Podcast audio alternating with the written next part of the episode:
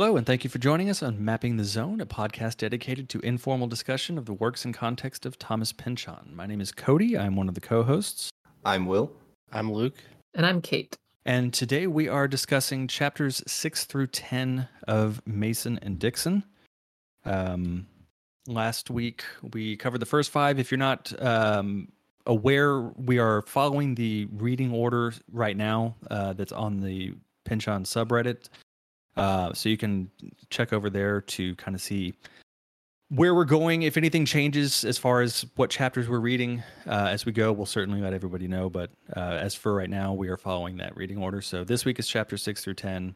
Uh, we'll do the next five chapters next week. Uh, but Will, can you give us a summary of this little selection of chapters? Absolutely.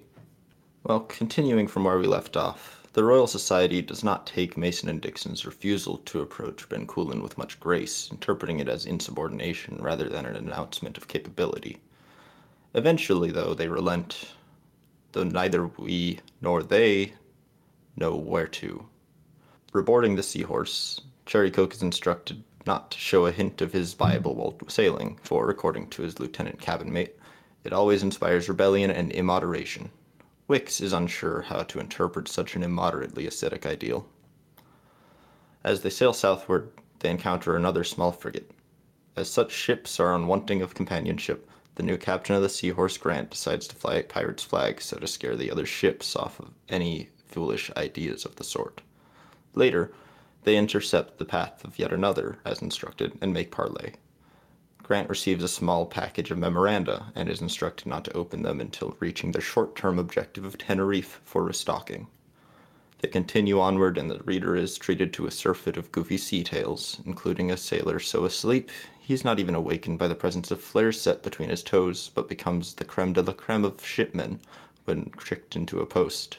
Fender Belly Bodine getting up to no good with a block of wood, and the first timers, our main crew, being tasked with crawling across the deck and kissing Bodine's belly to celebrate crossing the equator. The boys back in the parlor find this hilarious, sporting, and the Reverend compares it to the fun of having a, having a pudding shoved up one's nose. That shuts them up. Charles and Jeremiah pass the time aboard by imagining themselves solving minor logistical puzzles, imagined as grocery runs and seductions they'll make on Sumatra. The Reverend jumps ahead, blaming the blur on some minor mysticism aboard the boat post Tenerife, and the pair arrives in Cape Town, Dutch South Africa. They are received by a representative of the Dutch East India Company, a Meneer Bonk, who wastes no time in disapproving of Mason's wide ranging mind and assuring them that their stay will be no more autonomous than they had been upon the ship. He opens a file on each of them. The Zeeman house welcomes them to stay, but they dine at the neighbors, the Vrooms, whose innumerable daughters seem intent on playing footsie with the pair. Despite such entertainment, the food is repellently bland enough to take much of the fun. Mason is surprised to find himself the target of most of the sexual signaling, whereas Dixon is entirely unfazed by the general air of distrust which seems to surround him as a Quaker, seen as just unchristian as the Hindu and Malay residents. We meet the girls, turning out to be only three in number, yet Greet and Els in order of birth. Het fusses over her hair, Greet hides hers, and Else's own is perfect, but each share ambitions and lust. Their father, Cornelius, has forbidden any native or even Malay cooking for fear of alimentary spice fostering the moral variety. The man is terrified of inevitable racial revolt and sits fondling his rifle and smoking, anxiously considering the imminent threats. The daughters, heedless, pursue Charles Mason, warded off by their mother Johanna. She, in turn, flirts with him, leaving the widower deeply disturbed and broadly confused. Thankfully, only later that night, the favored house slave Austra enters his bed, waking him and informing him of their plot to have to have her impregnated by his so white personhood for profit. Austra kindly recognizes his discomfort and leaves him leaves him be for the evening. The next day is constrained to the house for lack of clear skies to observe. Mason is tormented by this horrible multi-party charade, and so they set off seeking a disgust potion for Johanna. Mason hoping that by disabling her lust for her slaves, his assault will too end, but they cannot find it despite ceaseless rumors of attainability. The topic of slavery begins to drive a wedge between he and Dixon, Mason far too comfortable with the luxury afforded thereby for his partner's taste. Regardless, stranded with one another on this ship of Dutch corporation, they begin trawling the taverns and restaurants all nights long. Mason begins having nightmares and is guided to a Malay elder who advises him in the interpretation of dream states as real. And the next time, Mason knows what to do kick the sleep assailant until he's down and demand a token of defeat. He wakes to a knife under his nose, the same one he'd demanded. Meanwhile, Dixon is tormented with the possibility of having to leave the colony without a reliable source of ketjap for the future. They interrogate one another's provenance, each appearing clearly and sinisterly connected to the great shadowy powers that surround them to the other. In the end, they accept the plain truth, but still are left wondering. The Reverend confides in his family that, had they considered the outside view, they could have maneuvered their falsely totemic appearances for better fates, and Ethelmer finds it all so small contrasted against the ultimate and shared one. Dixon spends his cloudy days and nights bathing in the sensuality provided by the globally sourced markets of food, drink, incense, and drug, stalking the colony like an affable hunter for experiences to add to his collection. He's shocked to find Mason back at the Vrooms seemingly engaged in platonic relationships with each of the girls. We see vignettes of the semi charmed lives of such heirs of race, their own habits not so distinct from those of comfort girls kept more explicitly by the company in its brothels instead of estates. The two Englishmen have shifted their perspective, made implied notice in their own stolidity of habit, and so Greet and Austra trace their steps after the curfew one evening. All they find worth sharing is the sheer quantity of food and drink consumed. The men are horrified by both the food of the home home and its bottomless implications. In such a pursuit of exotic, or at least palatable, foodstuff, they run across Wick's Cherrycoke and catch up over Mango. They assumed he'd, con- he'd continue with the Seahorse East, but it seems Captain Grant did him a sort of favor and left him in Cape Town. He fears being able to find passage elsewhere, having been told his occupation is unsavory to the majority of sailors who pass through the Cape, and the duo each offer lessons in the other's expertise. Regardless of whatever progress Mason may have thought he was making in avoiding the scheming of Johanna, it continues daily, resulting in the regular tossing of himself out of windows, hanging from balconies, ascending ladders. He and Dixon, despite the levity found in their nightly voyaging, sit and dream together of how much nicer their work may have been, let alone their living, had they been sent to their requested viewpoint, Scandaroon. Hoping for hijinks, the girls take Austra with them as they follow Mason up the mountain to the shack observatory where they collect their data. They surprise Mason, but are subsequently disappointed themselves by Dixon's arrival. Further dashing their plans, the lensmen take the opportunity to play dumb, turn the tables, induct them into their world, aka bore them with a lecture on the nature of parallax and the purpose of their measurements. Despite their best efforts to frame the material as relevant to the girls' lives, they struggle to listen. In the parlor, the twins prepare the family orrery for demonstration of this material, and all this discussion of Venusian dynamics seems to establish the first hints of tension between Tenebrae and her cousin Ethelmer. On the Cape, a shift in social tides is felt by the guests, and a shift in their moods is felt by their hosts. The Dutch are seeming a touch more respectful to their underlings, and very much energized by the clear skies above while the Englishmen are seen to be more calm, perhaps encouraged by the good fortune of weather. They make their observations, finding an unaccounted for gap between each of their recorded times, and blame one another, of course. The shift in culture seems to stay around for a few months, but eventually all returns to the previous norm. The phase inspires some curiosity about the secrets of the Quakers and Mason, who inquires Dixon. The Geordie does his best, but the astronomer is too impatient to make much use of the instructions. When it's time to leave, nobody sees them off except the same official who welcomed them, Bonk. He asks them to pass on a good word about his demeanor to the officials back in London, and promises that their ignorance of such an intelligence office makes no difference regarding its reality. In the parlor, Cherrycoke remembers Tenebrae's childhood adoration of nature, and when Pitt and, Pin- Pitt and Pliny attempt to wrest back the attention, their Aunt Euphrenia tuts, she threatens they'll be sent away, sold off to foreign lands, where they'll be left without the comforts of familiarity. And she should know, telling tall tales of her own about her position in an Asian harem, travails and odysseys full of puzzles solved by a helpful tootle of her oboe. All right. So I want to start just with everyone's general feeling on this set of chapters.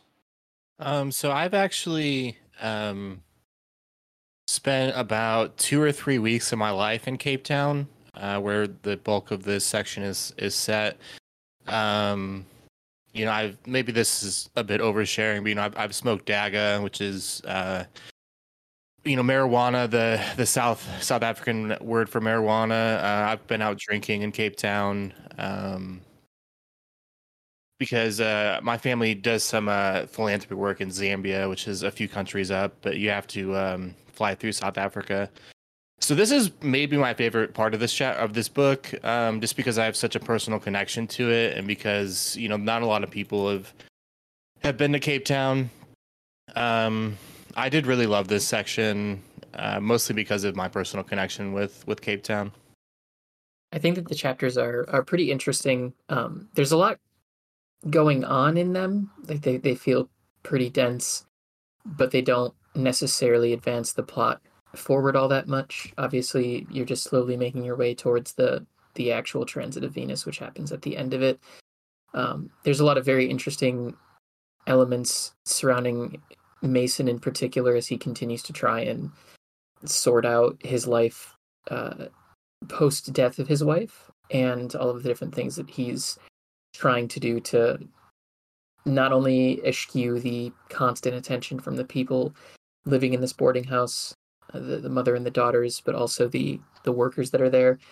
And then you sort of have Dixon going about the kind of seedy underside of the city past the the perimeter that he's, that he's supposed to go to. So there's a lot of there's a lot of color in these chapters as far as the setting goes, what Cape Town may have been like at the time or may not have been like you know whether or not this is this is accurately researched I don't know.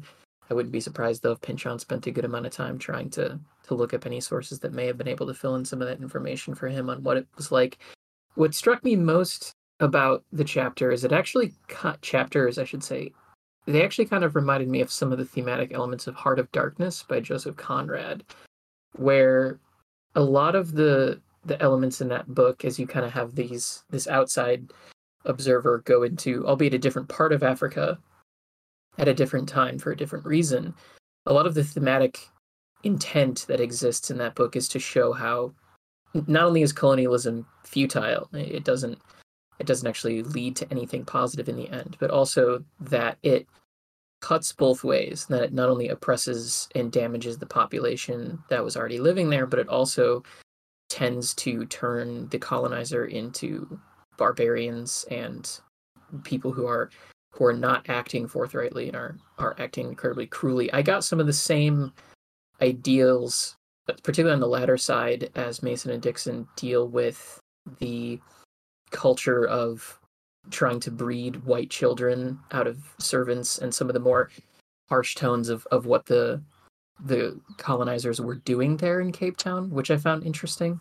And it, it really does feel as though Pynchon is kind of setting his reader up for the eventual chapters in America as you're going to learn more about slavery and the the barbarism going on in the in the colonies at the time. But it, they're they're very interesting chapters for for color and like place setting for what's going to come in the book, I think. But as far as the actual content, I found that it was a bit less than you find in the first five. I also connected these chapters with Heart of Darkness. I didn't necessarily know how to communicate the what like similarities and differences I found, but it did remind me of, of the same. Yeah, I, I very much agree with the the thematic side of things. There, it, it, it definitely feels like a premonition of what's to come. But beyond the the theme, it, it also is the first sign of some of the, the truly zany stuff that happens in the middle of the book. You know, with with the girls chasing Mason around the town, ha- uh, all of the all of the discourse of the politics and society is incredibly depressing. So it's really nice to have those very lighthearted, whimsical sections, like Dixon getting freaked out, like, "What am I gonna do if I can't find a recipe?" Yeah, I, I, I totally agree with everything all of y'all said. It it, felt more, you know, like like Kate and Luke had mentioned, kind of table setting for things to come, and then also what Will said about the humor. I think for me, the most recognizable part of this whole five chapter section that we we read was the humor, and there's a lot of it in here. Um, and that was something on my because, like I said earlier, this is the second time I've read this, and it was the first time that I read through it. I remember thinking like this is uh, probably the funniest of his works at times. Uh, it's it's there are certainly hilarious moments in all of his books. Aside from parts of Vineland, I think Mason and Dixon is the one that really has me laughing out loud, which I don't normally do when I'm reading. Um, but there were scenes in these five chapters that I had to I just stopped to just kind of compose myself and then go back and reread them because uh, they're just absolutely hilarious. Yeah, even the dialogue in these sections is just dripping with a great, great deal of delicious irony. Mm-hmm. Yeah, and there's some really fun like sexual innu- innuendos in this section as well. Yeah, yeah. There's parts of it that, and, and we'll get into it in a little bit, uh, but there's parts of it that that have a, a very like 1980s TV sitcom kind of feel to the way that the the jokes are set up. Um, so I'm, yeah, I'm just even in in Will's recap, I had to just kind of like get away from the mic for a second to to chuckle when I was thinking about those some of those scenes. But let's let's kind of start as since uh, Luke and, and Kate mentioned it, the the kind of connections to Heart of Darkness. Admittedly, it has been a long time since I've read that book, so I am not going to allude too much to that because I can't recall as much of it as I'm sure you know the rest of you could. But um, you know the the theme of slavery obviously comes up a lot throughout the book. Um, this is where we kind of start to see those mentions of it, and it will certainly get covered more um, as we go through the book. But I think it's worth noting this early on the kind of the differing perspectives that Mason and Dixon have towards it. Yeah, Dixon seems um, very at home with the native cultures here. I mean, he's consistently shown to kind of um, ditch Mason and the family they stay with, and to hang out with um, the uh, the slave like slaves and people of color in the in the colony, which is a is a consistent his uh his love for um people that are not white um, is consistent throughout this book, and it, I think it may be connected to his Quaker upbringing. I think so, and it's it it's to the point that it you know they even talk about how the Dutch people kind of felt uncomfortable about him, um, just because of how comfortable he was around everybody, and and and that's kind of yeah he was kind of the guy who didn't want to stay cooped up in the house. He wanted to go out and be with the, the people, the the people who lived in these towns, and and kind of get to know, um, get to know them and experience their experiences, and and you know, see them and treat them as people. You know, which at the time was not the norm, sadly. Yeah, I think I think uh, Dixon's Quaker upbringing really has a ton to do with it because I mean, what I don't I don't know if there was a religious organization that was more dedicated to abolition of slavery, and even I think to a lesser extent at that point in time, but uh, to some degree, uh, you know, ending patriarchy um, around the colonial period. And it's really interesting to see how you know Mason, in principle, as he insists to Austra, for example that you know in England they don't have slaves, but he still thinks of women in terms of property. He he he's still comfortable saying, well, you know, I'm just a passersby here. It's okay if I play along. It's not a it's not a big deal. I'm not buying a slave. I'm not trading them. I'm just I just happen to be here. Whereas Dixon's probably been thinking about these kinds of issues his whole life, and it's probably been drilled into him from a young age that none of this is acceptable. And the moment you start to feel complacent about such uh, oppressive forces, that's the moment you start to be evil.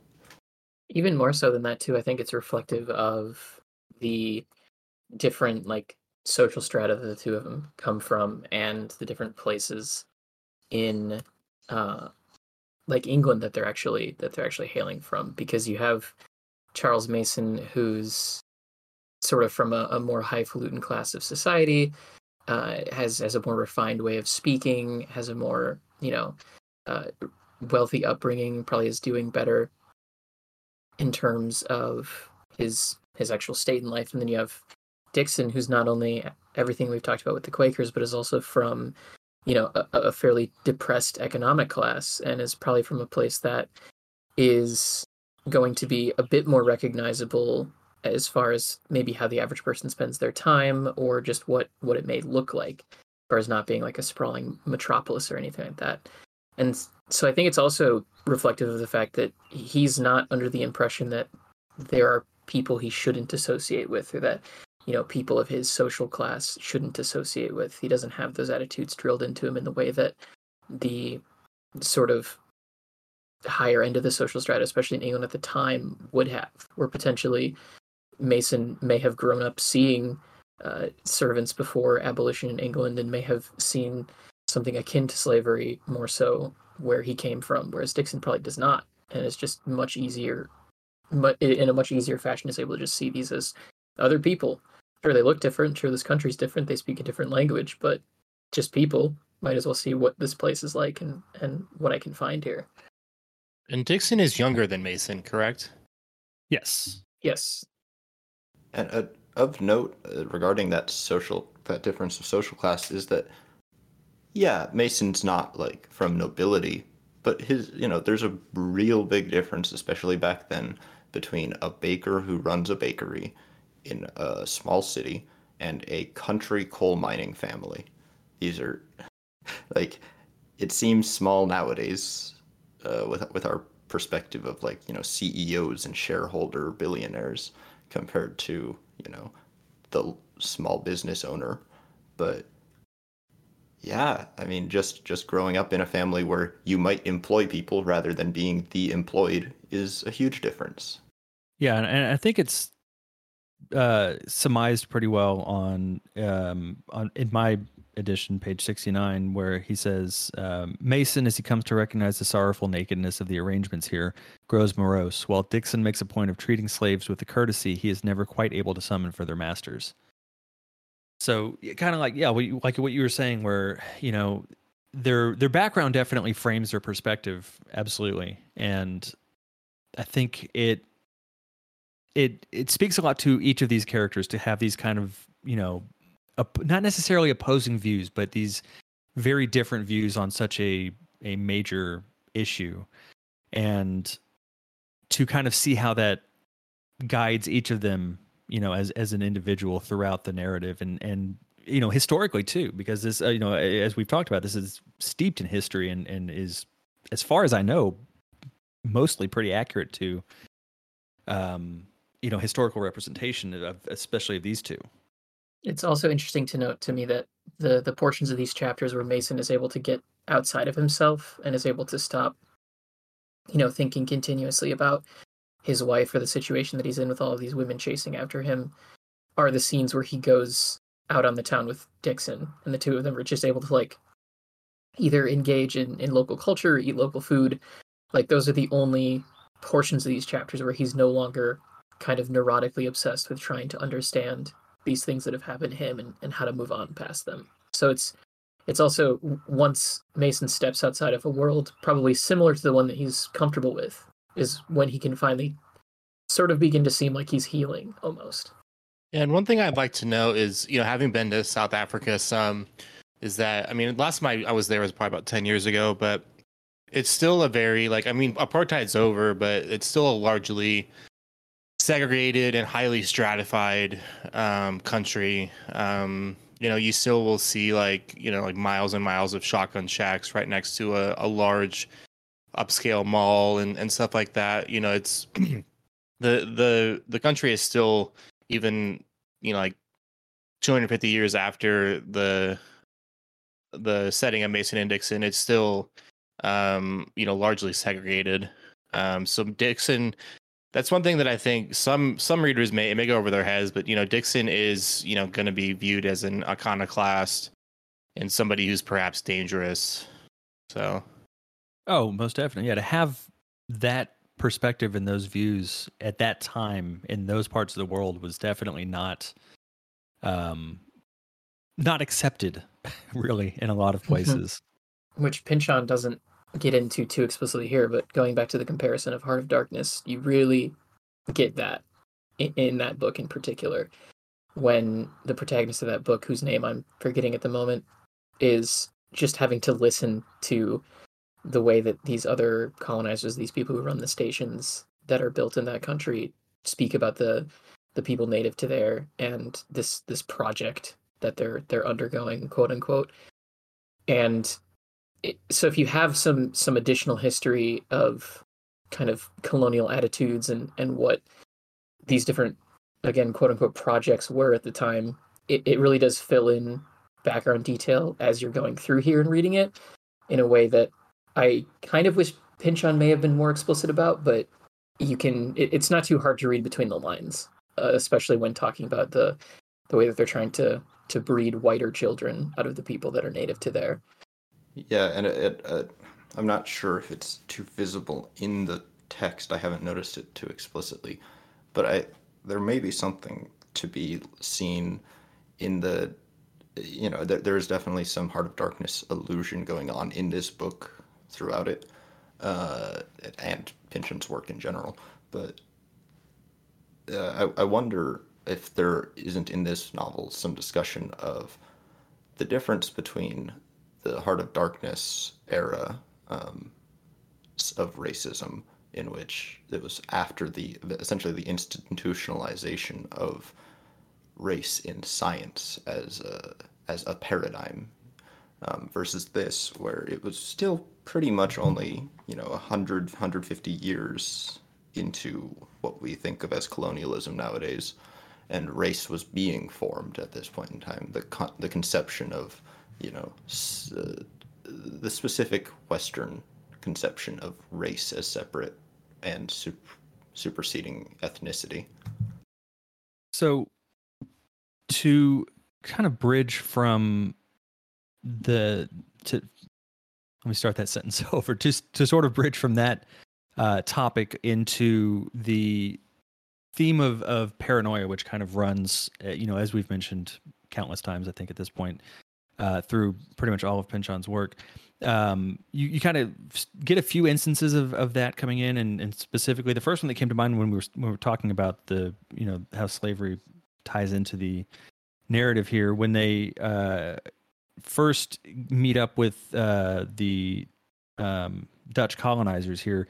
There's kind of this air of, of paranoia from the Dutch side that Mason and Dixon are are here not to observe any kind of astronomical instances, but more so to essentially steal their slaves. Um, and I, I have to ima- like I don't know I don't remember it getting into too much about their reaction to that attitude. Um, but I'm curious how they would have reacted to that. I don't I don't recall that it really goes into that. Correct me if I'm wrong. Um, but it, it, it did make me think about how they would have reacted to it. I think we're just supposed to take uh, Mason's kind of general affront to the insinuation as an, as indicative that they just hadn't ever considered it. That there's no way in hell that they're somehow spies or operatives. That's true because yeah, he does say right after, right after that interaction that they're you know we're we're here to do this and that's it. I think that more so a lot of the paranoia from this chapter comes from the character that both that, that bookends both the beginning and ending of these chapters, where you have this person who works for what is essentially a rival company, not only welcoming them there, not harassing them, letting them go about their work, but then at the end of it, Bonk tells them, you know, go ahead and put in a good word for me in London, it- making this allusion to, to an idea that there's a desk somewhere. And the point that they, they come back to him and say, I don't know how we would find that, or I don't, know of any such desk. He's just so certain that there is one and that there is somewhere where he is, for whatever reason, going to be rewarded by the the Royal Society in particular, speaks to this idea that there's something going on behind the scenes that that is setting them up on this journey, or at least giving them a scaffolding to to carry along. And going back to the first five chapters, you have the origins a lot of that paranoia and them not being able to understand why they're even still alive and why things are happening the way that they are. And so I think it's more fuel to the fire of this idea of is this predestination in a religious sense or is there some sort of governmental institution pulling the strings to put them in these places and do these things and that really gets to the heart of the two characters themselves having preconceived notions about religion, having preconceived notions about destiny, and trying to put that together themselves. And I think it's, I think it's there in particular, Bonk and, and what he says at the end to create that push pull between is this something divine or is this just something about the the capital T they that has the ability to to reach beyond what they should to put us in these places and, and do these things. I think it's there to to continue to kind of create that that paradigm for the reader to to fall on either end of as far as what they're thinking about. Yeah, and it comes up too uh, on on page seventy three. There's kind of a back and forth between Mason and Dixon about that whole idea of like how they got put together and and whether one person is being manipulated, you know, and and trying to kind of get something out of the other one from whatever the you know the powers that be that you know as you mentioned the the capital T they um and that was something that I, I, I noted um, in here was that that whole exchange between them. It's a pretty long one, um, where it, it starts with the line, uh, "I'm not a fucking Jesuit Mason. If Jesuits are manipula- manipulating me, then we are two punches and a droll breath friend. Uh, for as certainly as it would be the East India Company who keep thee ever in motion." And that kind of goes that sets off this whole dialogue between the two of them about you know whether or not they have been inserted into the other's life to kind of propel them into whatever it is that they're heading toward. Yeah, and that that um, I am not a fucking Jesuit Mason is one of the if you ask me one of the best lines of the the first you know hundred pages of the book. Just because. What more does he need to say? You know, he can't prove it either way, and uh, you know it's it keeps coming up, and it's not gonna stop coming up. Sorry, minor spoilers. Yeah. Um, no, there, there's there's a that early on there's such a level of exasperation already in that response. Yeah, because he's he's been incredibly polite to this really b- bit of a troll of a man he's working with. he, has been so polite this whole time, and it, this it, it's not you know any of the the ridiculing of his of his hometown or home county. It's not any of the you know the mockery of his uh, occupation or his religion. It's this. It's the insinuation that he is somehow a Jesuit spy that gets him really upset. And in a way, that kind of shows that, you know, he keeps it to himself a lot more than Mason does, but clearly he's pretty disturbed by all of this. Right. To the point where that, that might just explain it. If, if this guy happens to be a spy for the Jesuits, maybe that'll finally make all of this make sense. Which, to your point, why would he tell him? right. Well, and so that's let, us kind of talk about that for a minute because this this chapter also or the chapter this this whole section that we read is kind of the beginnings of these these little bickering arguments between the two of them, uh, where they're kind of uh, really harping on each other for various things. Uh, a lot of times about their respective positions, um, which are some of I, I, think my favorite parts of the the dialogues between them at this point. Um, it it really provides uh, not just insight into them as characters, but it's also pretty funny just watching them kind of jibe each other back and forth um, and try to kind of needle each other as much as they can. But it never gets uh, hostile to the point of you know them you know fighting physically with each other. It's just always these little barbs back and forth. Yeah, absolutely. Which is uh, again why we I think we've mentioned it probably every time we've mentioned the book about it's like its warmth, but it's a very it's a very accurate representation of how friends in real life talk to one another. You know, once you get comfortable with somebody, maybe these these at first these comments or these like sarcastic remarks or barbs that you're throwing out might have some motivation of of being upset or annoyed out of them. But at a time, after a time of actually knowing each other and and spending a good amount of time around one another, it becomes just sort of a natural course of how you become friends with somebody and how you remain friends with somebody. It's very, it's very great to see that represented so accurately on the page because as a writer, it can become very easy to see dialogue as just a, a means of conveying information about the narrative that you're putting forth and to not attempt some sort of resemblance of reality in how in how people talk to one another.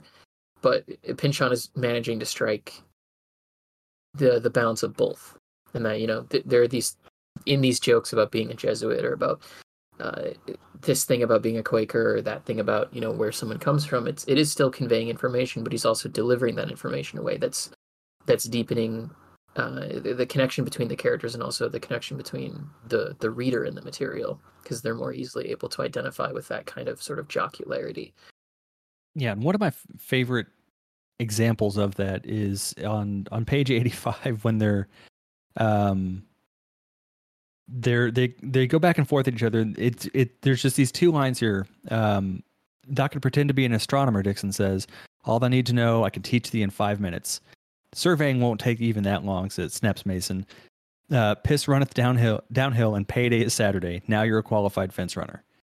I, that's what that was one of those lines where i had to, i just stopped to to just laugh. Yeah, because I've I have experienced that kind of uh, back and forth with you know my own friends, but uh, it's also I, I worked construction for a little while, um, and that was something that you would see is you know this kind of bickering back and forth between specific um, um, professions or specialties. You know, where like the electrical guys and the plumbers would kind of go back and forth at each other about how easy it is to do the other person's job. So, you know, having that kind of moment in here or moments because there's more than just that one it, it was always such a nice little reprieve yeah. Or in I think it's the, the exact same scene where Cherrycoke comes and speaks to them. The way that he he makes jokes about the mango being a transubstantiated piece of Christ.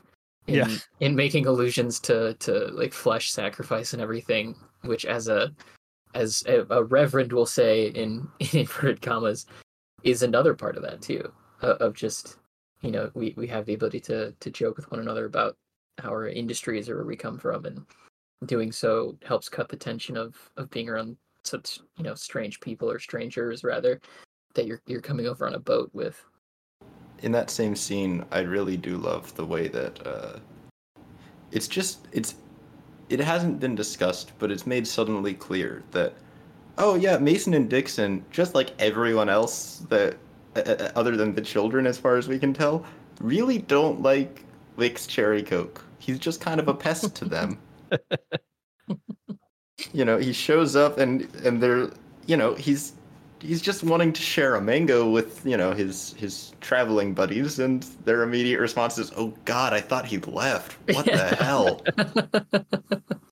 And of course you know like like Pynchon himself he doesn't care what people think. He just uh, insists on chattering away regardless. Yep. Well okay since we brought up the mango let's um let's talk about the food in in this little section because as with other Pynchon works uh, specifically gravity's rainbow but uh, in other ones you know food plays a lot of different roles in in these stories. Um this one it, it's ketjap and the the whole idea of making I don't want to say so much because you know this is a, a huge book, but uh, there's a lot of parts of just these five chapters where ketjap plays a significant role um, in in the events that happen here and there, um, and led to some of the arguably the funniest parts of this whole uh, five chapters. Yeah, absolutely. The the scene where he uses it for the first time, and they specifically ins- he specifically is complaining about it how it won't come out of the bottle, and then Yeah. someone else, well, you have to you have to invert it, and then you have to hit the bottom side of it, and then it'll come out easily. Like, as far as I'm aware, ketchup wasn't invented until like the early to mid 1800s. Um, so the deliberate anachronism there of not just ketchup itself existing, but of a very modern design and modern problem that that probably everybody listening to this podcast has has dealt with or, or heard of. Um, Yeah. is very funny. Yeah, that was that was maybe my favorite sexual innuendo of this section. Yes. I Luke is is 100% I'm on the same page. It that was the part where I I was almost in tears. I'd totally forgotten about that scene from the first time I read it. And it's that's kind of what I was referring to earlier about the that very sitcom moment where there's because there's, you know, I don't remember who said it specifically, you know, strike her upon the bottom. Uh O's L's. Um and then Dixon just like stops in his tracks, kind of looks around the table to take, uh, you know, take everything into ca- account. You know, given Mason's, you know, run-ins with all the girls so far and everything, and the the way that whole scene is written is absolutely perfect and is just so funny. Yeah, I, I think ketjap is one of those things that kind of like uh, bananas in Gravity's Rainbow, where it can, it- you know, you, you can attach a bunch of symbolism to it, uh, from its provenance to its, you know, properties to its just, you know, purposes in the kitchen, I guess. Um, with ke- with ketjap, you know, it's it's a spicy mix of fruit and mushrooms and various other things, and it's from Malaysia and Indonesia, and at the same time, nowadays it's almost entirely, at least in uh, the narrow view of uh, Western pop culture, associated with uh, low class U.S. and U.K. foods Mm-hmm. and that is uh, super resonant alongside the you know the other themes of internationalization. Um, okay, let's. What else did I want to bring up here? Oh, okay. I want to kind of cover the sort of you know to kind of bridge from the food topic to other recurring elements of of Pynchon's work. Um, I I may be wrong here, but the the use or reference to B flat major that I, I feel like almo- a lot of the the times that there's a song mentioned or someone's you know whistling a tune or whatever the case is i feel like a lot of times the the key of whatever piece is being referenced is is b flat major. And i tried to do some research on on that to see if there's any kind of like thematic element to that or reason that that would be. Um and maybe i'm just imagining and and inserting that specific key into other instances where he mentions the key of of whatever songs are in there but i couldn't find anything about b flat major itself having anything particularly of note that would you know cause it to be used so often. Am, i have y'all caught that before? Am i am i just kind of pulling that out out of nowhere I, I can't necessarily um, bring up whether or not it's it's mentioned a lot in other books. I can't recall at this particular time, but I know that if you go back to historical composition and what a lot of classical composers looked at, the different like usages for major keys and minor keys, um, there are different sort of guidebooks from this, the 17 and 1800s written by composers as far as like instructional manuals or just writing down their impressions of it. And I know that if you're looking at, I don't remember who exactly said it now, sadly, but there's a quote about B flat major that that says it's because of the fact that it's it's like an open, fairly clear, like bright tonal key to play music in. Um, it's oftentimes associated with the the expression of like quiet contemplation or quiet thinking. Um, it was uh, Ernst Pauer who said, who, or Pauer who said that. Actually, now that I now that I recall, so that that's from a thematic perspective what certain historical composers or classical composers have come up with for for B flat major, which I mean does fit a lot of what's going on in these in these chapters, and to a certain degree, a lot of Pynchon's work, where it, it requires characters and the reader to to sit down for for quiet contemplation, to think about what's happening in in the book, and to try and break it down, sort it out, discover what he's he's getting at. So from a thematic perspective, that's what he could be working with. You know, I don't know if there if there's a specific intent there based on that historical quote, or you know, if Pynchon just just knew that that was often what the key was used for. But that's that's what I know from a, a music theory perspective on it. It might be. It I might just be thinking about Against the Day. I I think maybe that came up, that key came up a few times in Against the Day. Um, which which kind of brings me to the next little recurring thing that I wanted to bring up, and I, and I, I need to I think stress that it's I think generally accepted that this book was being written at the same time that Against the Day was during that long stretch between uh, Gravity's Rainbow and the release of Mason and Dixon. So there's a lot of interconnectedness of little bits here and there. Um, and something that I picked up on, and I, I tried to get this to to find something concrete that I could absolutely say this is the case. The uh, the diminutive three stringed lute that's mentioned on page eighty, and then uh, mentioned again on the next page as being a Fiji Islanders guitar. It sounds a lot like a ukulele. I couldn't think of anything else that it could be, but it would be one of those another another anachronism where because the the ukulele wasn't invented until I think the 1800s. Um, but that one, the ukulele comes into play in uh, in Against the Day again. Um, I don't remember which of the characters, which of the chums of chance played it.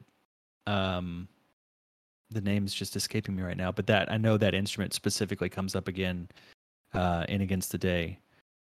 But I thought that was interesting. Um, that specific instrument and kind of tying the the use of it um, into this book. Well, th- thinking over uh, more on the B flat major discussion, I suppose uh, it it is a it is a scale that's really. I mean, it you know, quiet contemplation is a good way to put it, but it is very much associated with these kind of romantic period pieces in modern day cinema.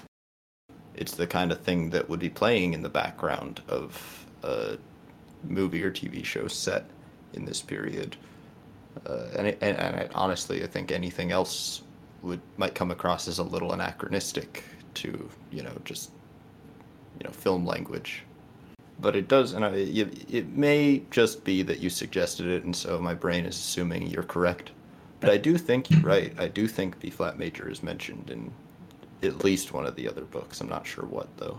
Yeah, and I I I tried to to use the the Pynchon wiki to find any other references to it, but there wasn't. I I couldn't find anything, and I'm not. I don't want to. I I'm almost positive it's in Against the Day, um, but I don't want to skim through a thousand eighty five pages trying to find one little obscure um, thing like that. It was, it just came to mind just the the interconnectedness between Mason and Dixon and, and Against the Day and the little things that pop up uh, in both of the books. Um, the other one that I was going to mention being um, the coffee enema that was used to uh, attempt to waken the unwakeable sailor, um, which was among the many things that was tried. But I do remember specifically, and and the Pynchon wiki also mentions that that specific um, idea also having been used in Against the Day. Um, which I, I also was wondering, and and again I may be way off base here, but the that unwakeable sailor that they mention in in here, I don't remember which chapter it was specifically. I forgot to write down the page, but um, wasn't was there someone like that in V as well? I feel like there was another character that that had a similar um, characteristic of of being unable to be woken up for their watch duty. Uh, Fender or not Fender, a Pig Bodine was definitely like off a wall, so that right. might be it. But I'm not. I don't. I'm not sure if there was a, a person who was asleep trying to slack off. That may be. I may just be projecting that onto Bodine. Kind of backtracking a bit to the the conversation about um, not just the the mango, but the the religious elements of the of the book. What did we all think of F. Ethelmer's quote um, about history as a a dance for uh, our hunt for Christ, as well as the the epigraph that we get from from one of Cherrycoke's unpublished sermons. Did we have any thoughts on that?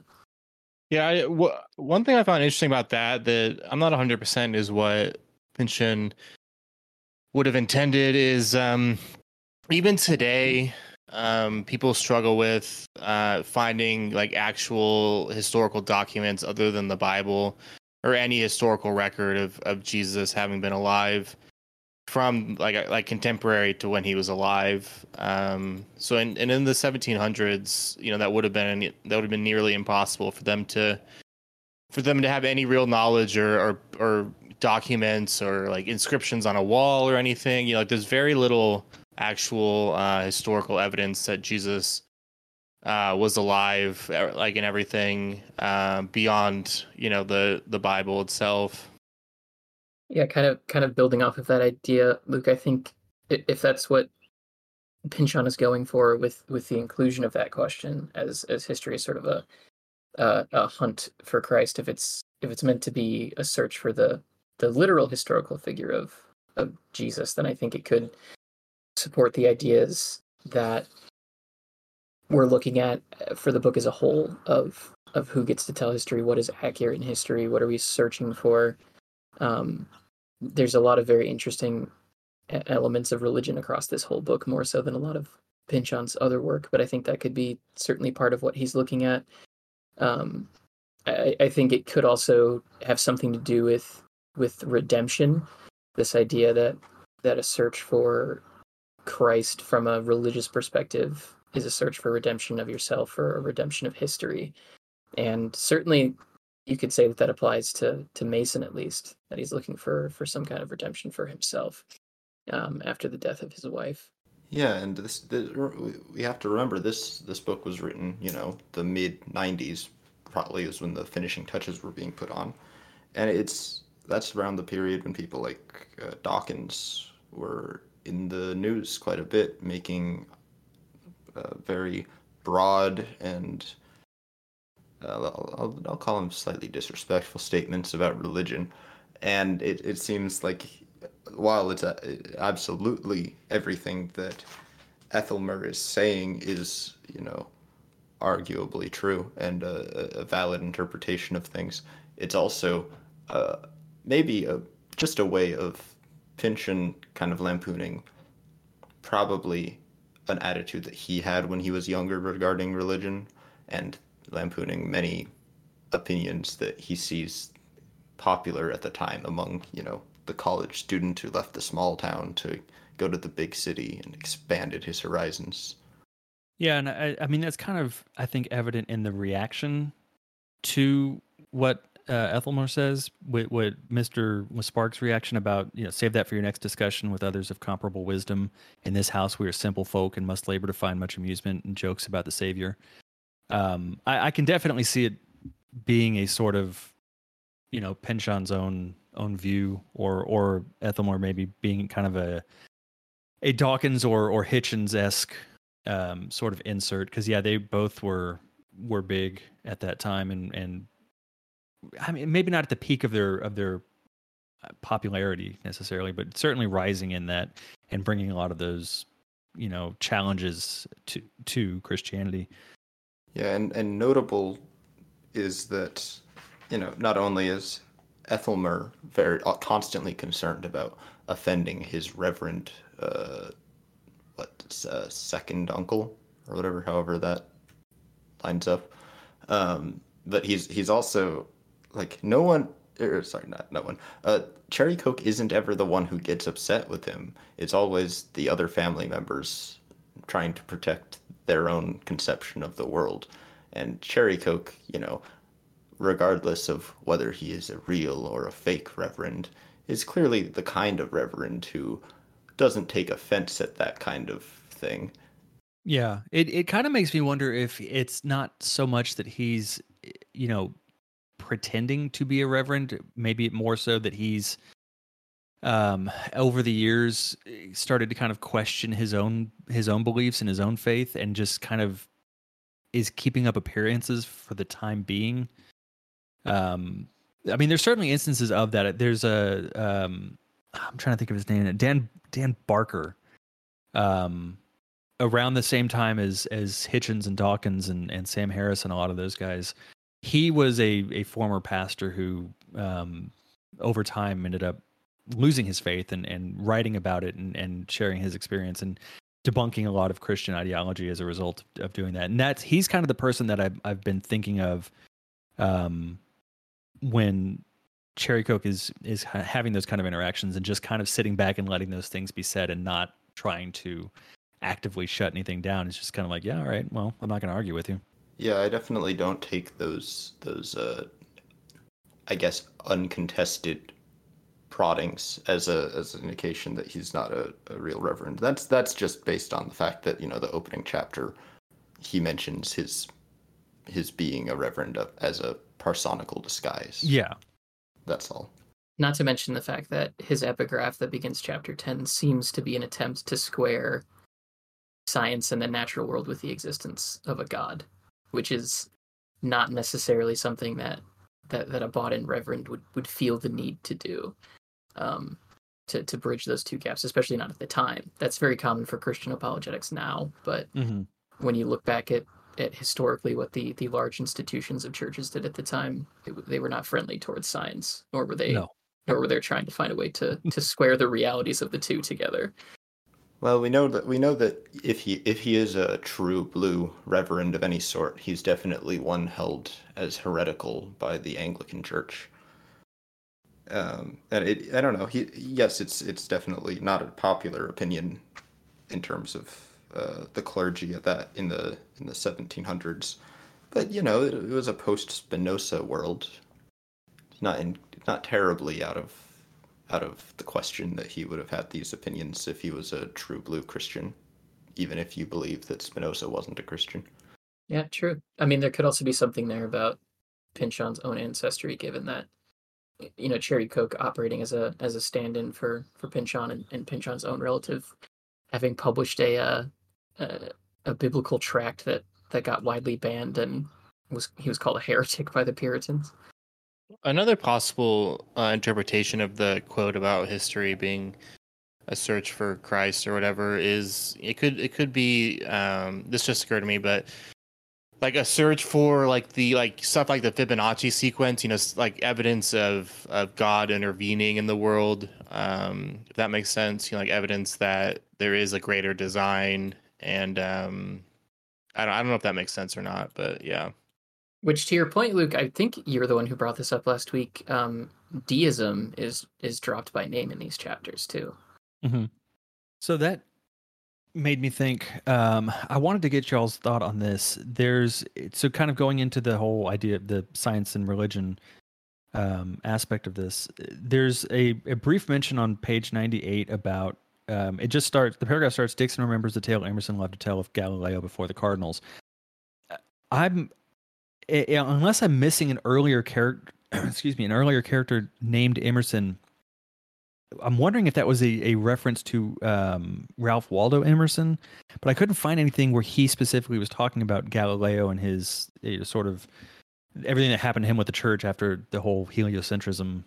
I don't want to call it debacle when he basically understood how the, the solar system worked and the church refused to believe it.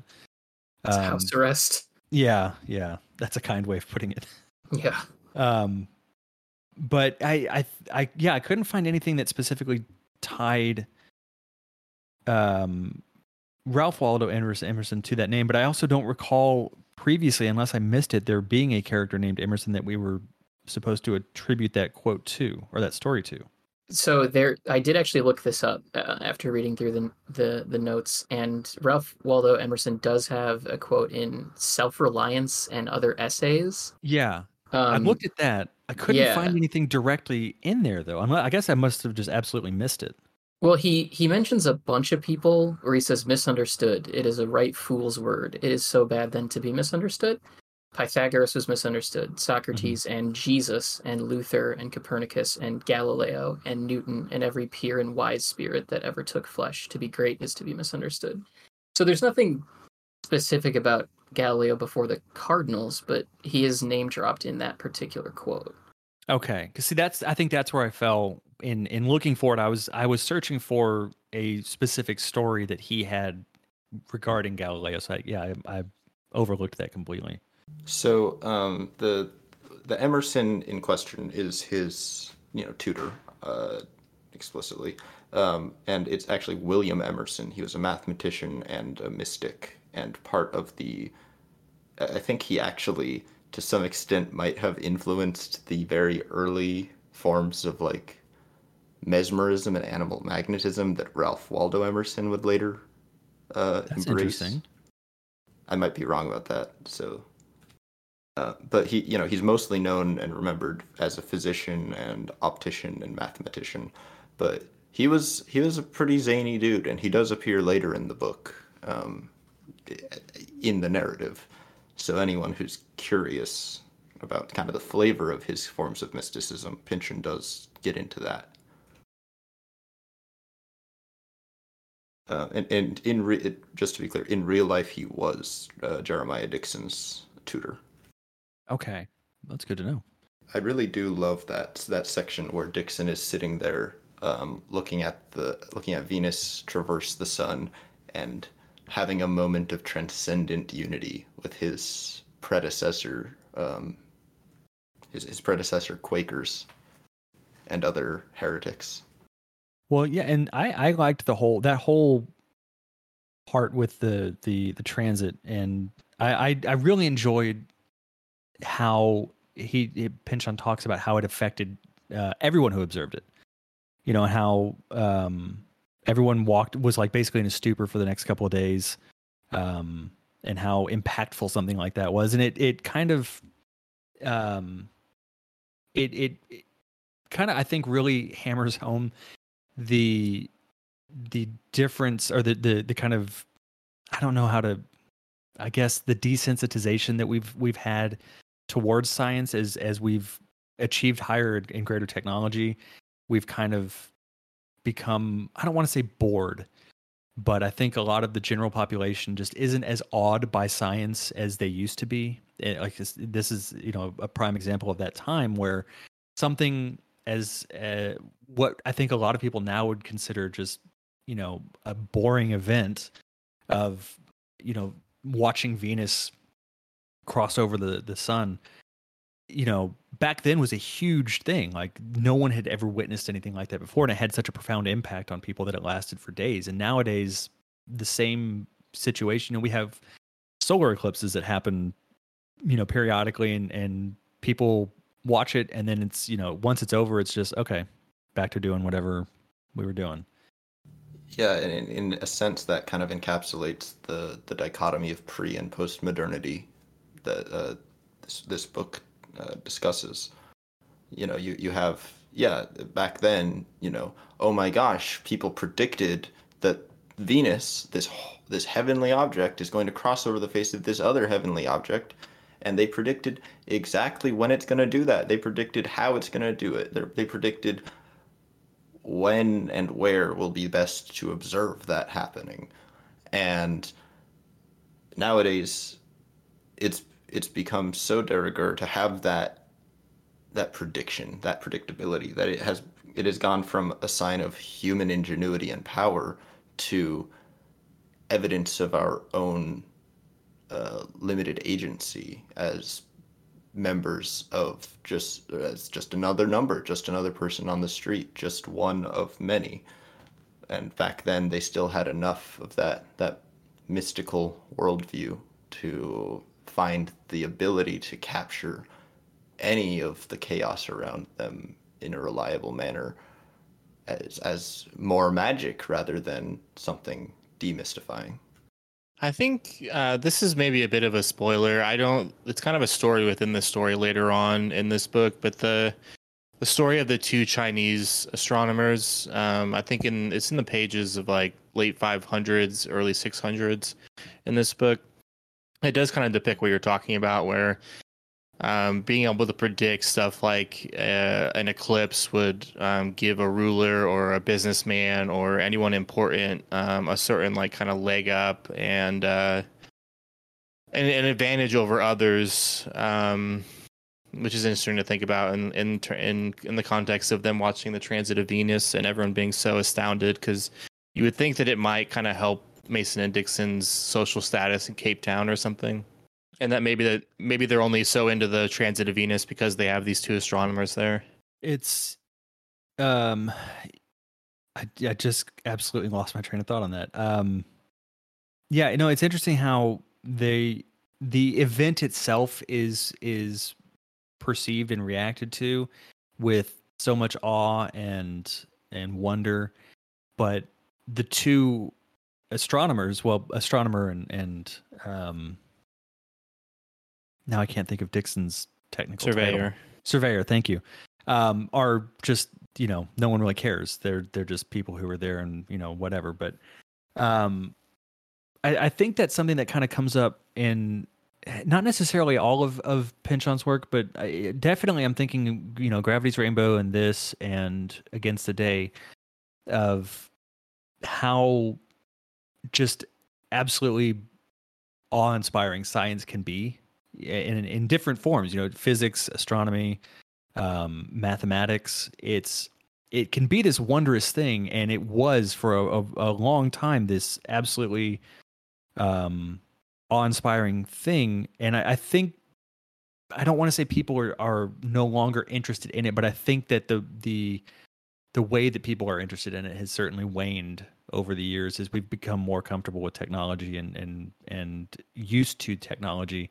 We haven't had that those kind of major shifts that they have that they had in this time, or even at the turn of the, the 20th century, you know, where Against the Day takes place, and and you know, moving into electricity and um, the the things that that can bring, the new inventions that that can bring, and I think that you know, it's it's interesting and and fun to read an author who is clearly still enamored with science um, because of the way he writes about it. I think there's such a passion when he's talking about these scientific theories and and these different areas of science that runs through all of these works that really you don't see too often anymore. I, I think a lot of the the kind of other authors that talk about science, it tends to be more technology focused than just you know how cool is this this specific technology, but not really exploring the the history or the ideas behind how that science works. Whether or not the reader understands it there's so much of the math and and science and gravity's rainbow that is absolutely over my head. But to just read how passionate he is to write about it is almost awe-inspiring in itself.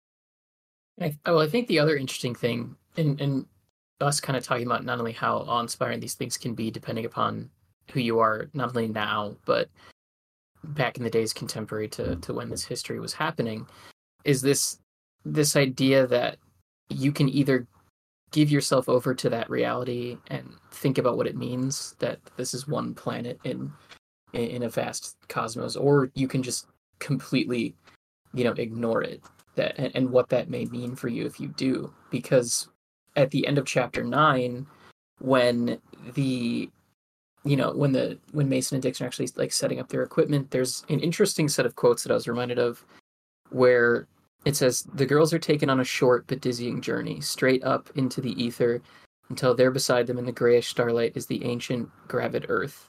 Fescue become a widthless wand of light striking upon it brilliantly white hot arcs. And at the very end of that chapter like literally you know a paragraph and a half later it says the girls keep their glances, each looping around the others, like elaborately curled tresses, trying to see if they should be understanding this or being cruel young beauties, everyone even caring.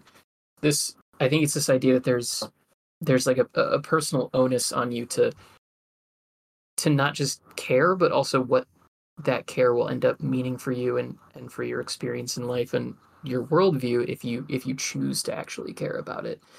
And I think it's interesting that you have these these two surveyors who are not necessarily colonizers. They come from a, a, nation that is colonizing, but they themselves aren't involved in that project and are religious and kind of look at these things as just part of their job.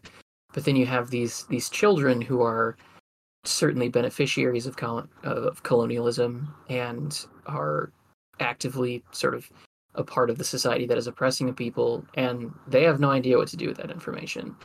You know they they could care in which case maybe the observer effect which that earlier quotation i read out really was what i was reminded of that once you kind of get outside of your locality and you kind of look at the Earth from from space, you have this grand revelation that the, the, the petty squabbling on Earth is pointless, and that you know compared to the the vastness of everything else, the things we get upset up about and the things we do to one another are really sort of petty and, and wrong.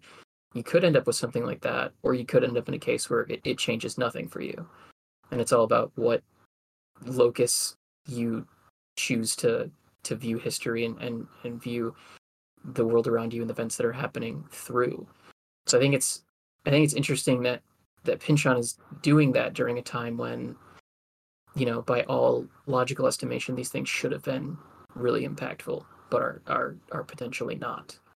Yeah, and I I, think that's why it's I, I'm happy that it came up in in that part, the idea of the the parallax, um, which plays heavily in this and uh, also uh, in Against the Day um, with you know as a scientific theory um, you know the the displacement of, of objects depending on the on the viewpoint but also in you know just in people's lives and in our perception of of the world how things can appear different depending on your, your specific viewpoint. You know mason and dixon are indicative of that. You have these two different people looking at things from a different perspective and how it shapes you know everything that you know like we mentioned earlier how it shapes everything that comes you know for them and between them yeah and and no matter how different they are they still come they still meet together to appreciate oh hey we're to watch venus cross the sun.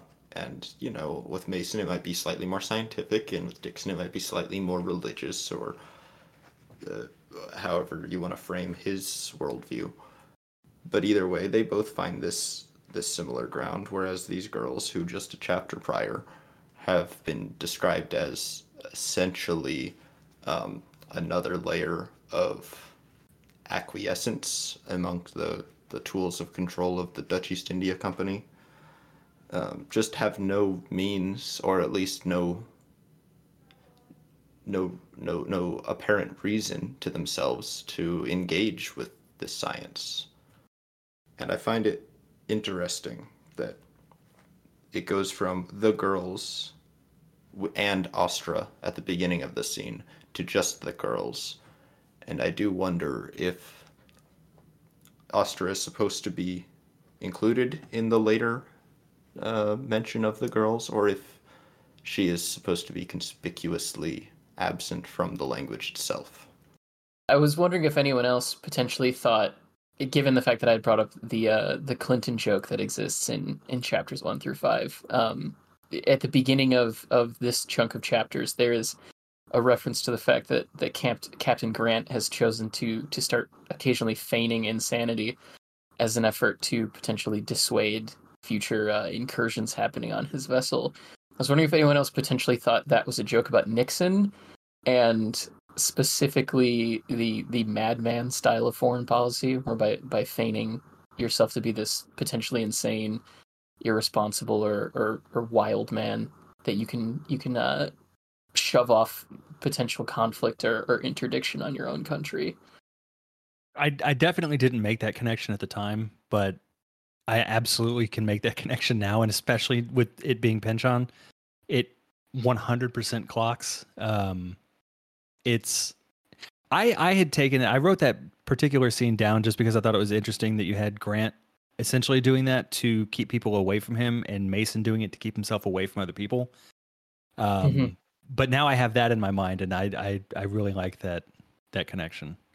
Yeah, I, I hadn't thought about Nixon really at all, but I'm going through Moby Dick at the same time as we're reading this, and it definitely reminded me of some of the little tactics Ahab uses to keep order on his ship because he's not quite as deranged as he makes himself out to be in that book. Yeah, what it made me think about it was just the fact that he starts doing this after he's attacked by a foreign vessel and the fact that it was popularly used for the foreign policy in particular of the of the Nixon administration. I wouldn't be surprised if that was the intent behind it, especially given the time that this was being written and if you know if Vineland was being written around the same time, um, that would absolutely make sense that he would insert something like that. I mean, we know he's made at least one other Nixon joke with the the opening of the section of Gravity's Rainbow. Section four. Yeah. yeah. Yeah, there is some evidence of uh, Pynchon working on Mason and Dixon during the Nixon years. I want to say he uh, in the mid '70s he like walked the Mason and Dixon line um, and other stuff like that. So it, it, you know he had been working on this book since around that time. Let's. I want to kind of, I guess, close up. Unless anybody else had anything they wanted to bring up before we do, uh, before we do quotes. But I wanted to kind of give a little bit of time to the the humor uh, that is just all over these these five chapters. Um, did y'all have? Was there any particular scene or or line um, that that you found was just like the, the funniest part of of all of this so far?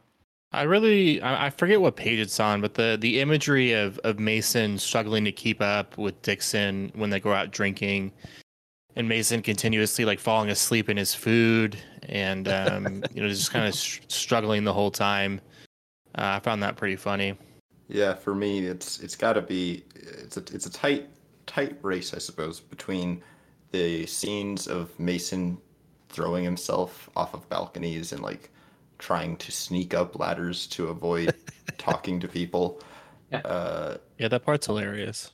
It, it's it's between that and the the introduction of a recurring joke of each of the men basically measuring how fat they're getting in terms yeah. of how broad the circumference of their bellies are and like, yeah in particular mention of how well they can see their own penises because the it, arc of their stomach yeah because it's yeah. just entirely I mean, it's entirely fluff it it doesn't need to be in the book it doesn't really indicate very much about anything else going on. It doesn't correlate with much, but it is just hilarious to have these characters constantly thinking of themselves in planetary terms. Mm-hmm. Yeah, I think the the funniest part to me, and, and probably what I would point out as as the most Pynchon part of the chapter too, is is just this this sailor who is impossible to arouse from sleep.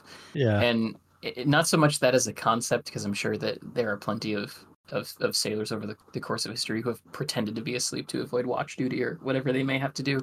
But the the absurd lengths to which the rest of the crew go to try and wake him up not just unsuccessfully from, too. Yeah like it literally never works from from the the coffee enema to lowering him against the water to where his his bed is like literally the bottom half of it is touching the water and it, it describes him as just rolling over and, and making like a snuggling position to then putting stuff in his toes to try and wake him up like the, the, the long matches yeah.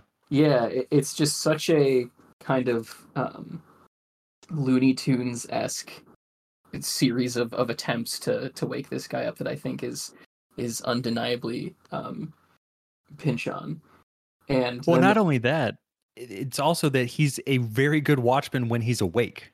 Yeah, yeah. yeah. And and you have to specifically trick him into doing somebody else's duty. Yeah. It, it, it can't be what's assigned to him. You have to tell him, "Oh, I need you to do this for this other person," and then suddenly he becomes the the greatest sailor anyone's ever seen. oh my god! I uh, um, I think for me, I, I already mentioned the whole thing with the ketjap bottle and and that just unbelievably hilarious exchange.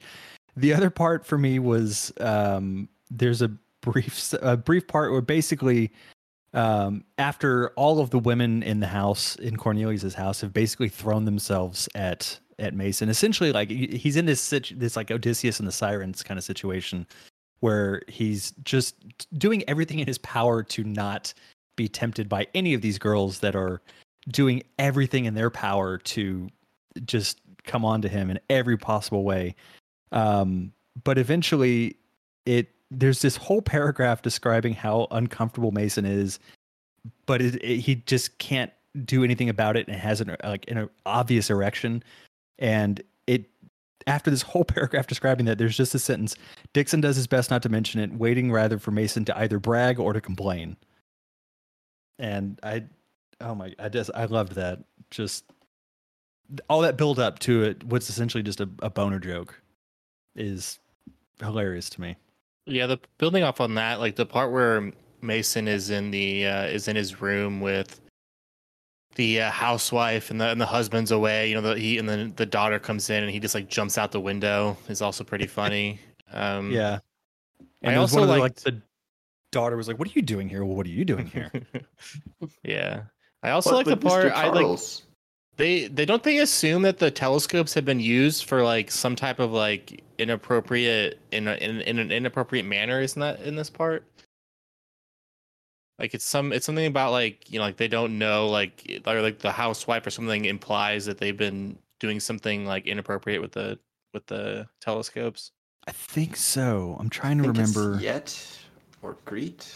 I didn't necessarily understand what that was implying. I mean, I don't I don't necessarily want to get into like the the the sordid details of of that stuff, but I I did enjoy that. That was the implication of that. Maybe that they were just being like peeping toms or something. Yeah. Um and also like the all the stuff with the women coming on to Mason, I like that stuff a lot, but it does kind of take a very dark turn with the them kind of turning him on just so he'll have sex with a slave. Um it would be a lot more and this isn't necessarily a bad thing, but it'd be a lot more funny and a lot less dark if it was just them coming on to him and not them trying to like do some weird eugenics program. Yeah, Yeah. I mean that's uh, that's definitely a Pynchon thing though, is that weaving the that dark humor into those kind of situations, the the slapstick and the dark humor. Yeah. it does Um, kind of remind me of uh Tchitcherine from Gravity's Rainbow, who's like half black, half white. Mm-hmm. Yeah, I, I, I particularly like the the moment where um, Dixon is just tired of Mason's kind of, you know, quiescence in response to slavery and oppression, and he says, uh, "I wish I knew where my affection for you runs. One moment is sure as the heart yarn of a mainstay. The next I am entertaining cheerfully projects in which your dissolution is ever a fe- feature." and that's just a really a really lovely way that's uh, like that's that's exactly the way like you mentioned earlier kate um, how people talk to people that they're starting to really love it, Mhm. it, it is that you know i don't know why i don't hate you man Yeah, you know, it really is. It, it does absolutely speak to their um their relationship and how um close they're becoming. Um, I would be remiss if I didn't also mention um the the Higgs boson joke that's in here. Um, I almost didn't catch it. I had the the Pynchon wiki open while I was reading, and I happened to catch that they that they had mentioned that, but um, it absolutely makes sense that he would throw something in there about Mr. Higgs's obsessiveness as to loose ends and how, the, with the discovery of the Higgs boson, which I believe was pretty close to the time that the book was released. Um, essentially, to you know, I don't want to go off on a long diatribe about the Higgs boson, which I barely know anything about. Um, but the understanding that it, it tied together all these different scientific ideas, um, just it's such a nerdy little joke that I I think um, should be brought up.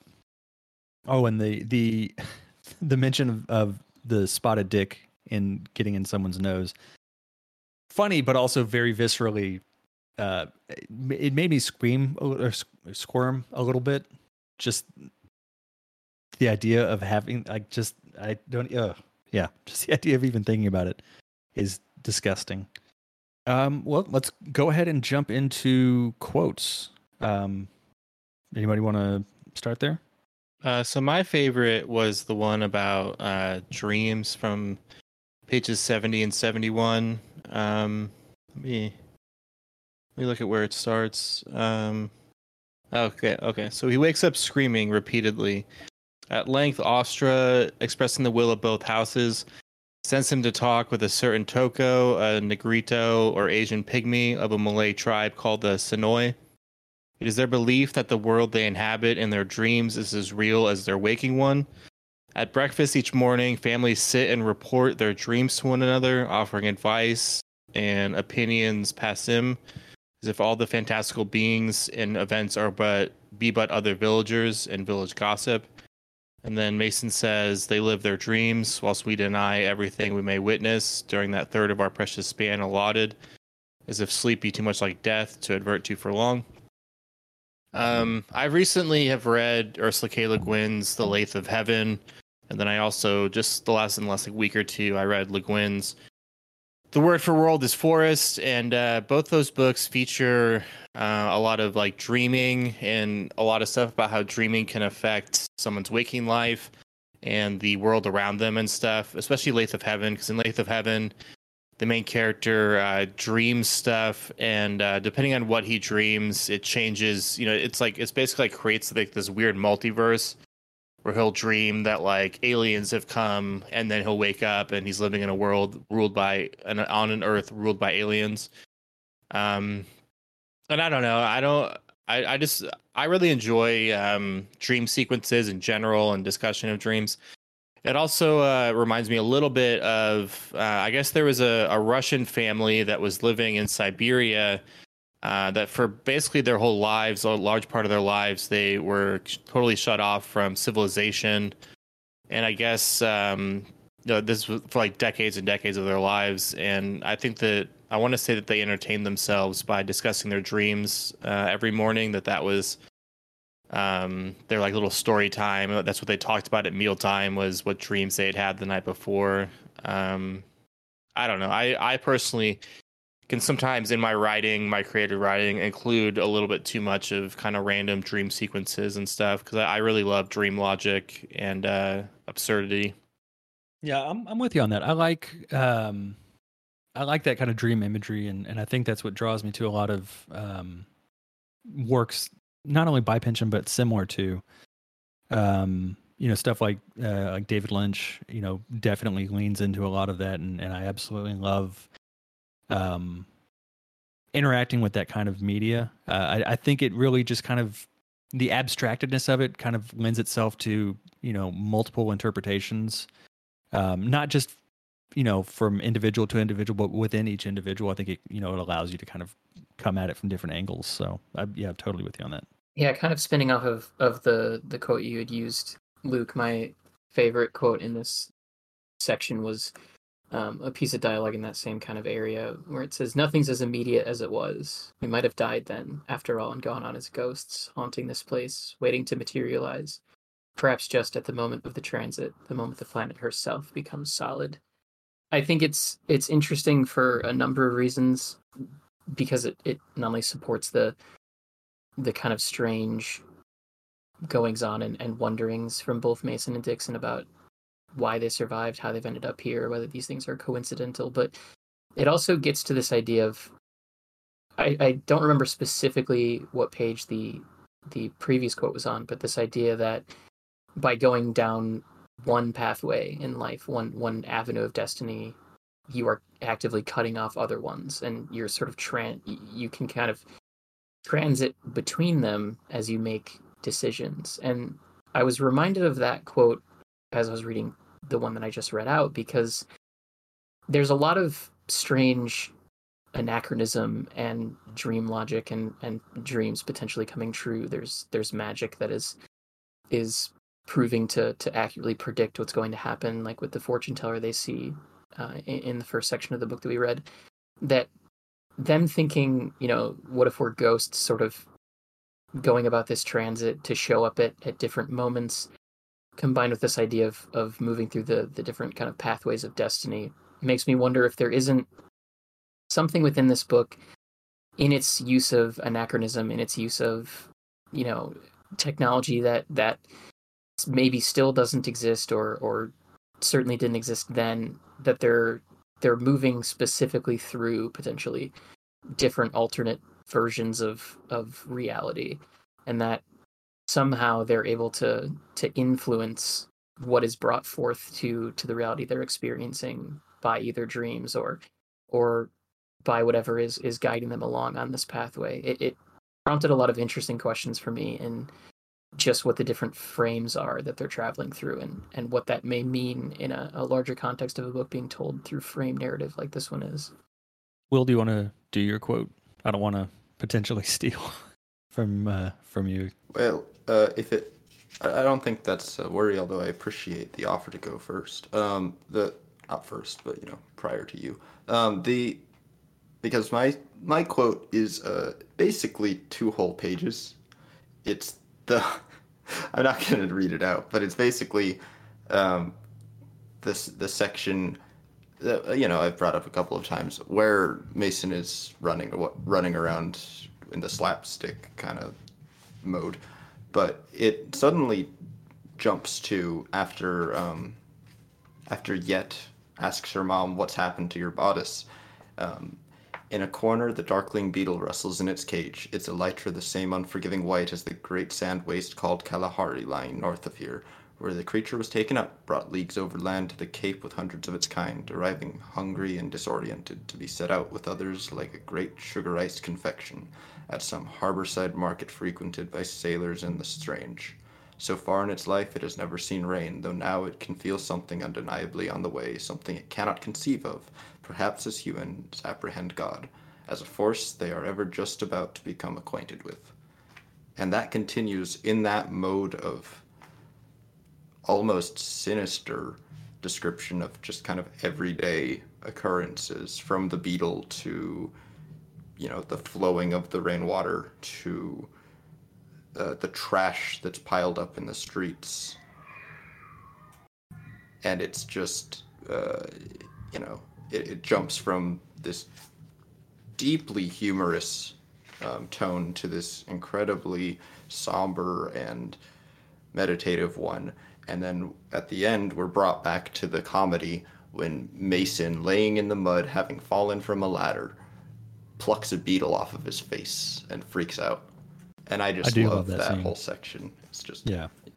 I want to say that Mason uh, like collected beetles uh, and was like a bit of a beetle uh, obsessive during his during his life. Um, I want to say I got that from one of the, either the Pynchon Wiki or some something off Reddit. Um, Interesting. Yeah, I'm curious about that because I don't remember I don't think the book would had had gone into that, but it would be interesting to see if if he had any kind of like writings on the insects and and beetles specifically that he found. I'll have to look into that. Yeah, it might have been. There's a, I guess in the '90s there was like a list serve that did a reading of Mason and Dixon, and I was reading over their like notes and stuff. It might be from that. Hmm. Yeah, I'm gonna look into that. I love beetles. I love bugs, so that's that gives me something to kind of dive into. Um, for me, it is um, it's the scene after the transit. Um, I'm just going to read a part of it because it's a pretty long paragraph, but uh, this is on page 99. After the transit, astronomers and hosts walk about for days in deep stupor, like rakes and doxies after some great catastrophe of the passions. The Siemens' servant difficulties being resolved, the astronomers return to that table, and for the next four months pursue lives of colorless rectitude, with the food no better nor worse, waiting upon the winds. In the mountains, the bull's eye is sovereign. All over town, impulse, chastened, increasingly defers to stolidity. Visiting Indian mystics go into trances they once believed mindless enough, which here prove prove ridotos of excess. Beside the purpose uh, purposed rainy day in, uh, inanition of the Dutch, the slaves, as if to preserve a secret invariance, grow more visible and distinct, their voices stronger and their music more pervasive, as if the rain were carrying these from distant parts of town. Um, and we we already talked about how the the transit and the the observation of it just had that impact on the people, and I just thought that was a really um, kind of beautiful description of of, of the impact that it had and it, the way it left all these people witnessing such a a rare moment to witness. So let's do uh, what was everyone's most Pynchon part of of these chapters. Um, I'll I'll say for me it was just the the humor that was peppered all over. I think it was um, it varied in in its style and and the way it was done, and um, just really lent a lot to to this. And I did skip over something that I did want to bring up because I think it was I think it was Will last time mentioned the there was a Monty Python reference um, in the first five chapters, and and I caught one in here too, and I, I meant to bring it up when we were kind of going over the the humorous parts. Uh, it's on page 72. Um, there's just a brief line that says, Damn, I say, I said shit, didn't I? Oh shit, I've said it again. No, twice. Smacking himself repeatedly upon the dome. Uh, and that immediately just made me think of the Knights of Ni in, in Monty Python and the Holy Grail, where the whole, when they said the word that was not to be said, which I think was it. Um, and it just led to them constantly like, "I said it again. Oh, I've said it again." Yeah, there's definitely shades there. I think my most mentioned part of the chapter is uh, just kind of Dixon in general in this in this se- in these sections, these chapters, um, and his kind of love for and affinity for um, the natives. Um, you know, I don't I don't think I would have. This is a bit off topic in terms of Mason and Dixon, but I don't think I'd have any idea uh, who the Herreros were. Uh, I wouldn't have any idea that there was a genocide of the Herreros put on by uh, put together by the by the German government. Um, you know, he he does seem to kind of have the same type of uh, affinity for and kind of um, me. I'm trying to think of the word like uh, like a soft spot in his heart for the kind of underdogs and and the people that have been exploited uh, throughout history, uh, throughout his books. It is kind of a, a, a recurring theme of him highlighting kind of lesser known wrongs uh, from history. Yeah, I had mentioned my mine earlier was the uh, the sailor who they they were ag- aggressively trying to wake up. Um, I can read the quote though because it is it is pretty funny and, and, and worth reading out. Um, the only crew member he has ever been civil to is Vivel, legendary throughout the Royal Navy being impossible to wake to stand watch. Countless hundreds of shipmates have tried without issue to rouse their somniac tar. The Admiralty is understood secretly to have placed in escrow a 1,000 pound reward for the first who should succeed. Audible methods such as screaming, having been early discouraged by others requiring sleep, his would be awakeners have tried hitting the soles of Vivel's feet with rope ends, introducing cockroaches up his nose, and rolling him over and administering enemas of Lucas, the cook's notorious coffee, which in several sworn instances has restored life to certified cadavers. Nothing works. They whisper elaborate promises. They light slow matches and place them between his toes. They wrap him in his hammock and lower him over the side, and at the touch of the waves, he but makes a, a snuggling motion and begins to snore. It is soon widely appreciated that one must catch Vivel while awake and trick him into standing someone else's watch, whereupon he becomes the smartest and most estimable of seamen. I love that part. The the mounting absurdity of it, um, to to not just un- enough of it being a, a coffee enema, but a, a coffee enema made of coffee that's supposed to be able to wake the dead. And the idea that the, the Admiralty has has money in escrow for anyone who manages to pull off this task. It's it's great. Yeah, it's. I mean, you think about it, especially that aligned with you know him. Him as this this tur- secretly turns out to be like the best sailor ever. you know, it's like an R and D hush, uh, slush fund they've they've put away some cash for, on the off chance someone figures out some tried and true method to deploy this this genius of a naval officer. yeah. If if I have to choose one, and it and it can't be the uh, the Cherrycoke um, daybook entry, uh, which you know it could be, but I'm choosing arbitrarily to not allow myself to choose it.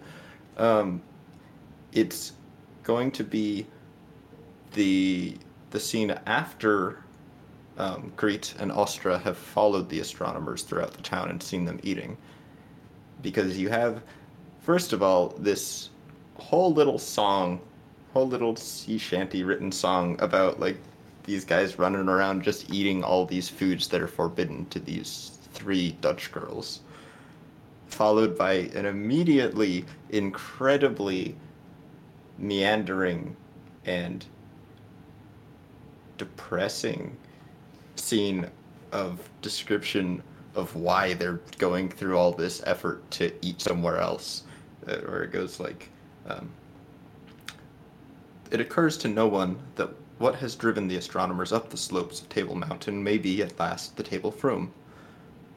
The pipe smoke, the sheep fat, the strange dinnerware, everything. Dishes, spoons, yes, even twinkling through the button broth at the bottom of one spoon are these, well, stories, battles, religious events, personages with wrapped fizzes standing about and raised from above, pointing aloft at who knows what, violent scenes of martyrdom from the religious wars of the previous century, obscure moral instructions written in all but unreadable lettering and, the, and in Dutch withal, framing the potatoes on one's plate or encircling some caudal staffata being passed from eater to eater and rotated as it goes so that each gets to view a separate episode of some forever obscure doctrinal dispute. Soon enough, Mason and Dixon are desperate. Pretending astronomical chores up at the observatory, bowls and cutlery concealed in their cloaks, they steal away, thinking of oceanic fish, African game, hot peppers, spices of the East. I don't know who writes about food like Pynchon Can. Yeah. So we had a um, I, just to give a little bit of background. Um, we didn't have any um, listener questions or comments necessarily, um, but we did get a comment from someone that I, I we're going to probably be hearing from uh, periodically on this. So I just wanted to give a little background, and then I'm going to let Luke um, kind of go over what uh, what was sent to us. Um, so a little while ago on the on the Pynchon subreddit, I think it was almost a couple weeks ago at this point. Um, there was someone who posted they have written and are working on publishing a Mason and Dixon companion. Um, well, they got in touch with us. Uh, his name is Brett uh, Biebel. I hope I'm pronouncing that right, Brett. If not, please let me know. Um, so he's writing a a Mason and Dixon companion that is coming out in 2024. Um, I don't believe there is a title of of it just yet. Um, if there is, he's chosen not to share it, and that's perfectly fine. Um, but he is um, he's offered to provide us a lot of historical context to the, the goings on. So his companion is essentially kind of like the Weisenburger companion for Gravity's Rainbow. Um, so it's going to provide a lot of historical context. So he did send over something um, regarding our last episode on chapters one through five, and it specifically was something that um, that Luke had made a connection to. So, um, Luke, if you want to go ahead and um, go over that. Yeah, so I'll just be reading uh, part of this guy's email uh, to us. Um, so, if it helps, re Mason and Dixon's paranoia about the attack on the Seahorse. There's the Seven Years' War, as you mentioned, and there's the rivalry between the British and Dutch East India companies both of whom are competing for resources in a lot of the potential docking ports for Mason and Dixon. And both companies are fighting active wars in India and large chunks of Southeast Asia in order to, to control territory and increase their bu- business holdings. Uh, the Dutch East India Company, at its height, was eight times the size of Amazon, and of course, used even more exploitive, exploitative labor practices there's such a complicated web of political and business and religious and scientific institutional interests operating in the background of M&D. And so I think the title characters are at least a little justified in their paranoia. Astronomical observations enabled cheaper, more efficient, more profitable movement of goods. And so there are all the trade secrets and corporate espionage we see in, say, big tech today. Mason and Dixon are scientists, and Mason at least sees himself idealistically, but they're also basically looked at as R and D guys. R and D would be research and development, and I think they're somewhat aware of the real danger that creates for them. It also raises questions about their complicity in the whole colonial colonialist project of England, something that really comes to a head in the section called America. So I did have somebody this week, a friend who's following along with the podcast and reading Mason and Dixon, asked me if there was any um, historical context that was needed to help understand this book. And uh, besides a kind of baseline uh, knowledge about early America, um, about America as a colony and the Revolutionary War and all of that, which you can achieve just from paying attention in high school history class, um, I did find this super relevant. And it does kind of tie back to something I said in the introduction episode for this podcast, where I mentioned that Mason and Dixon has cyberpunk elements. Uh, at the time, I was a little bit worried that that comment about Mason and Dixon having cyberpunk elements might be a bit of a non sequitur. Uh, but this is basically what I was talking about, and this kind of stuff had been discussed on the uh, subreddit before. Um, but yeah, I mean, the cy- cyberpunk, the cyberpunk genre is is generally about big business, um, kind of superseding the role of government and um, big business operating in a in a kind of above the law type of way, um, which is interesting to think about in terms of um, Mason and Dixon and, and the cyberpunk genre as a whole. Um, but I do find this super relevant to the book. It does explain uh, their paranoia in terms of why they were attacked, because the French would have a vested interest in um, in stopping Mason and Dixon from making things cheaper for the British East India Company. Um, the fact that the Dutch East India Company at its height was eight times the size of Amazon is also super relevant. Um, you know, the British, at least the British East India Company, you know, they were the driving force behind uh, the colonization of India. Um, and this was a time when different trade markets and different colonies to exploit were constantly changing hands. There's always wars over over colonies and who gets to export what, uh, what valuable resource and stuff. Um, also, he mentions the Seven Years' War, which in America I think was the French and Indian War. Was that was the what the what that theater of the war was called in America, which uh, comes up uh, deeper in the book a lot more. Um, yeah, I just found that that email to be super relevant and does kind of explain uh, some a tangent I went off on earlier in the podcast. Um, well, yeah, we can't forget that anytime we're talking about Pynchon, cyberpunk is on the table. You know, William mm-hmm. Gibson, the man who more or less created the genre as we know it today, credits Gravity's Rainbow as the forefather of all cyberpunk literature. Yeah, we, when you read William Gibson, you can definitely tell that he's he's read uh, his, his, his Thomas Pynchon and, and kind of use it as a as a starting point. Well, and, and speaking of tangents being, I guess, validated more or less, uh, I I also wanted to bring up that Brett also mentioned that um, the the X Files vibes were real for him as well, and that uh, there was a direct reference in his companion to that, so that that helped me a little bit. I know, I think y'all, none of y'all had seen X Files.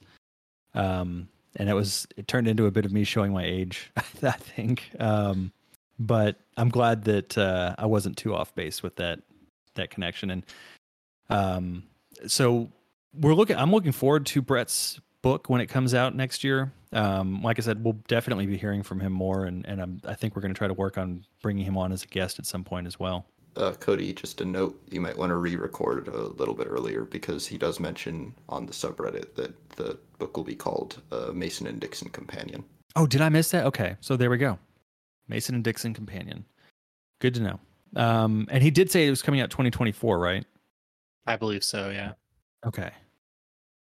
Okay. Yeah, I don't want to put any misinformation out there about it. So thank you for clarifying that. Clarifying that. So, um, yeah, so thank you to Brett for uh, sending that over, and please keep uh, keep up with uh, sending us all kinds of um, clarifications and, and, any corrections that you feel we need to go over. Um, so next week is going to be chapters 11 through 15, um, and we will look forward to any questions or, or comments that anybody has that they want to send our way, mappingthezonepod at gmail.com. Um, as always, we really appreciate you taking the time to listen to us, and um, we hope you're enjoying reading through Mason and Dixon as much as we are. So we'll see everyone next week, and um, have a good week. Absolutely. Absolutely. Absolutely.